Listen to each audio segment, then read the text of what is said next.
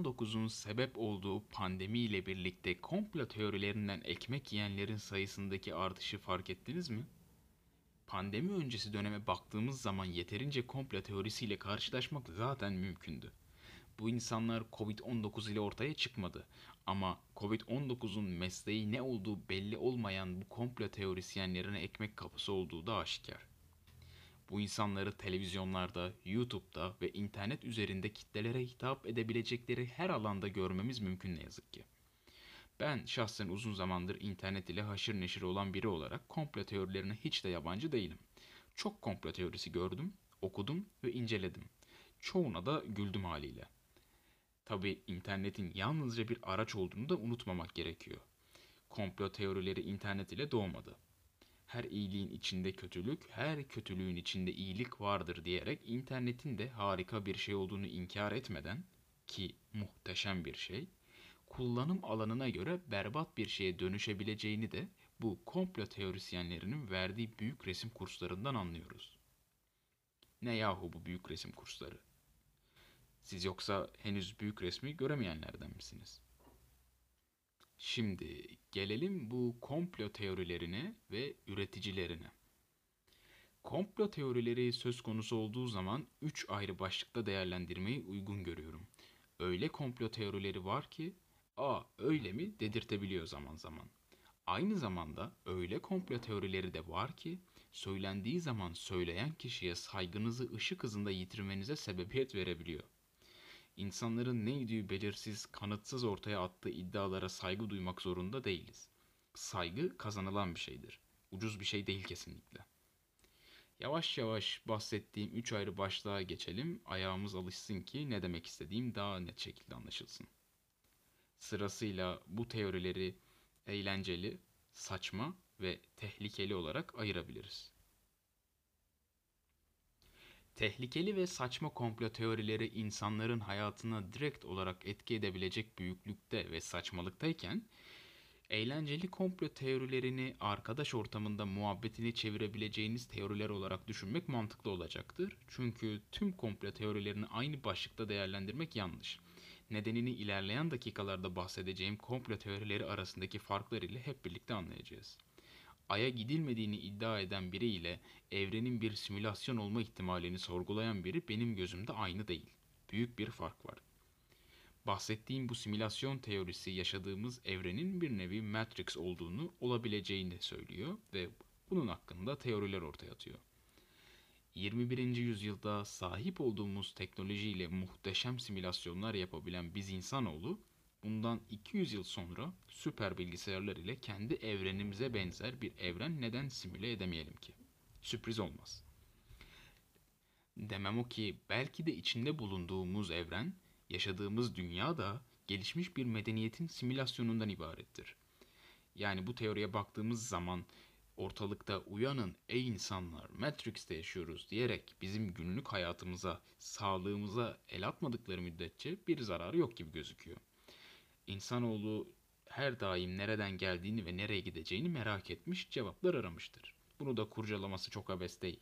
Eğlenceli bir komplo teorisi olduğu da gözüküyor böylelikle.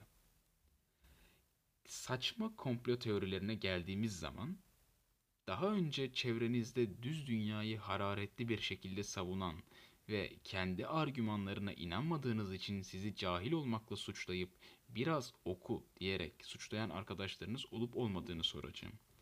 Şayet cevabınız evet ise o arkadaşlarınızdan kaçarak uzaklaşmanızı tavsiye etmekten başka yapabileceğim bir şey yok. Bu "biraz oku" saçmalığı düz dünyacılara özel değil bu arada. Bu bahsettiğim komplo teorileri özellikle ve özellikle saçma ile tehlikeli sınıfına dahil olanların destekçileri tarafından daima söylenen bir söz. Bir düz dünyacı ile konuşurken kendinizi aniden cahil, daha önce okumamış biri olarak hissedebilirsiniz. Korkmayın. Bu normal çünkü onların izlediği strateji de tam olarak bu. Saçma komplo teorileri de tehlikelidir. Hatta zaman zaman bilimi inkar eder. "Bilime mi inanacağız?" der. Bilimin bugün dediği yarın yalanlanabilir diyerek de kendilerini aklamaya çalışırlar. Lakin bilmezler ki bilim kendini güncelleyebildiği için bilimdir. Bir inanç değildir. saçma komplo teorileri hayatımıza direkt olarak etki etmeye meyilli komplo teorileri oluyor genellikle. Ve dikkat ederseniz medyada, YouTube'da veya belirli bir platformda, adına ne koyarsanız koyun, belirli kişiler tarafından ısrarla dile getiriliyorlar. Ne bu saçma komplo teorileri? Güzel soru.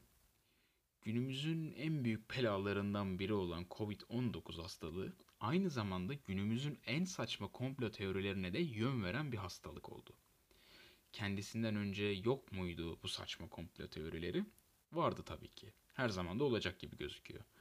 Lakin içinde bulunduğumuz pandemi ve pandeminin koşulları komplo teorileri için harika bir zemin hazırladı.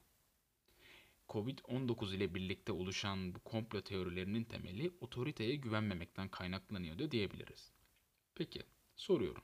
Otoriteye yüzde yüz güvenmeli miyiz? Valla bana sorarsanız kendinize dahi yüzde yüz güvenmeyin derim. Otoriteler de çıkarları düşünür, bireysel düşünmezler. Bu nedenle bize otorite tarafından sunulan her şey yüzde yüz gerçektir demeyeceğim. Endişeler hayat kurtarabilir. Bokunu çıkartmamak şartıyla. Peki ya tehlikeli olanlar neler? İşte bu tarz komplo teorileri ortaya atan kişiler tarafından beyin yıkamaya yönelik iddialar oluyor çoğunlukla. Ve inanılmaz bir şekilde bu komplo teorilerini dinleyen insanlar aydınlandığını, büyük resmi gördüklerini düşünüyor. Geriye kalanlar da otoriteye boyun eğen geri zekalılar oluyor bu büyük resmi görmek konusunda avantajlı olan arkadaşlar için. Pandemi söz konusu olduğunda en popüler komplo teorilerden biri de tabii ki çip mevzusu. Bize çip takacaklar, yönetecekler, bunu da zorunlu kıldıkları aşıyla yapacaklar diyorlar. Şimdi şöyle ki bu pandemi günümüz dünyasının değişimi için bir fırsat olarak görülüp bu doğrultuda kullanılıyor olabilir. Gelişen teknolojinin başrolünü oynayacağı yeni bir düzene geçiş yapmak için bir fırsat olarak görülmüş olması mümkün. Zira internet ile haşır neşir olmayan insanlar dahi bu dönemde internetten ekmek aldı. Derslerini çalıştı, seminerlerde konuştu. Gelişen teknoloji ile birlikte yeni bir düzen geliyor. Yine de eğri oturup doğru konuşmamız gerekiyor. Bu insanlar gerçekten bir çip takma amacı ile kovid on dokuz belasını başımıza sarmış olabilir mi? Binlerce, on binlerce insanın yeni bir telefon modeli almak için teknoloji mağazalarının önünde yattığı bir dünyadan bahsediyorum.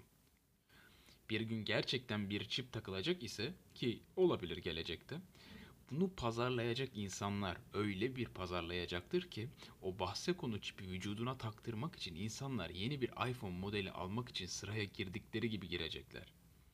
Bu komplo teorisi saçma ve insanlara aşı olma konusunda negatif düşünceler aktarıyor. Ben bilim adamı değilim. Henüz aşı da olmadım. Aşıların yarın öbür gün nasıl bir etki vereceği konusunda konuşacak insan da değilim. Kimseyi yönlendiremem. Herkes haddini bilmeli. Düşünüyorum. Gerçekten dünya üzerinde söz ve güç sahibi olan bir insan olsaydım ve belirli bir amaca hizmet etseydim, haliyle bu komplo teorilerini de en çok destekleyen ben olurdum. Çünkü bahsettiğim bu komplo teorileri aklı başında insanlar tarafından yalnızca uykuya dalmadan önce YouTube'dan açılan videolardan ibaret. Ve bu insanlar bu uçuk komplo teorilerine de inanmıyor. Ay'a hiç gidilmedi mi? elli birinci bölgede uzaylılar mı var? Çok uzun bir liste yapabiliriz bu komplo teorilerinden. Özellikle saçma ve tehlikeli olanlardan. Şimdi bir daha düşünüyorum. Bir planım, bir amacım olsaydı ve insanlar bu komplo teorilerine kıçıyla gülseydi, ben kazanmış olurdum. Çünkü yarın öbür gün dünyada büyük rol oynayan güçlü şirketler, insanlar, aileler bir adım atacak olurlarsa bunu aklı başında tüm insanlar, ben dahil, şüpheyle bakacak. Komplo teorilerinin saçma geçmişi nedeniyle olacak bu şüphede. Çünkü ben bu podcast kaydını alırken dahi mesleğinin ne olduğu bilinmeyen herbokologlar tarafından insanlara masallar anlatılmaya devam ediyor. Devam da edecek.